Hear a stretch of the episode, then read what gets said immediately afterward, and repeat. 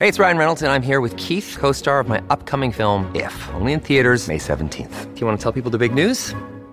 All right, I'll do it. Sign up now and you'll get unlimited for $15 a month and six months of Paramount Plus Essential Plan on us. Mintmobile.com slash switch. Upfront payment of $45 equivalent to $15 per month. Unlimited over 40 gigabytes per month. Face lower speeds. Videos at 480p. Active Mint customers by 531.24 get six months of Paramount Plus Essential Plan. Auto renews after six months. Offer ends May 31st, 2024. Separate Paramount Plus registration required. Terms and conditions apply if rated PG.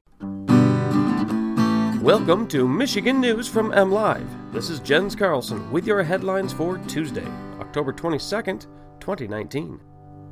Today, a bill in the House would place restrictions on memorial highways. Airport visitors are being allowed back in the terminals.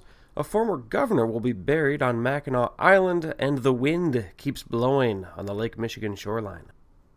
Four months after a section of M10 in Detroit was named after Aretha Franklin, a House bill would limit the naming of memorial highways to fallen military, law enforcement, and first responders. House Transportation Chair Jack O'Malley, a Republican from Traverse City and the bill's sponsor, said he's just, quote, giving some clarification, unquote, on the memorial highway naming process. The Michigan Department of Transportation is opposing the bill and is against putting limitations on the naming of memorial highways. O'Malley introduced his bill after several partisan dust ups about Memorial Highway names. While the Franklin Memorial Highway bill cleared both chambers with wide bipartisan support, a handful of conservative Republicans declined to support the effort based on their belief the designation should be reserved for fallen military, police, and other first responders.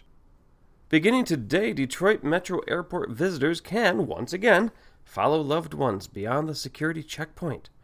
The DTW Destination Pass program was made possible after the TSA loosened regulations on non ticketed visitors at airports across the country. The pilot program, no pun intended, is available from 8 a.m. to 8 p.m. Tuesday through Sunday.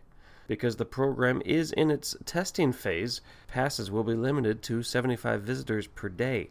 Guests must apply on the DTW website to gain approval and the pilot program is expected to last through the holiday season. William Milliken, Michigan's longest serving governor, will be cremated and buried on Mackinac Island next to his wife and daughter. Milliken died Friday, October 18th, at the age of 97 at his home in Traverse City. The Millikens owned a home on Mackinac Island, and a public memorial service will be held there in May.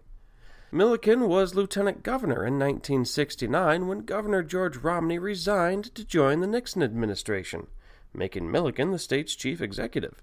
Milliken, who was a moderate Republican best known for his environmental agenda, subsequently won three elections. He retired from politics in 1982.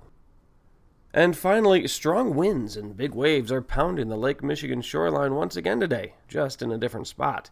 MLive Chief Meteorologist Mark Torregrossa said this is the second phase of wind from the same storm centered in the UP. Yesterday, 40 mile per hour winds blew from the southeast, flooding beaches along the northern Lake Michigan shoreline in the UP. Today's 40 to 50 mile per hour winds are out of the southwest, impacting beaches along the West Michigan shoreline.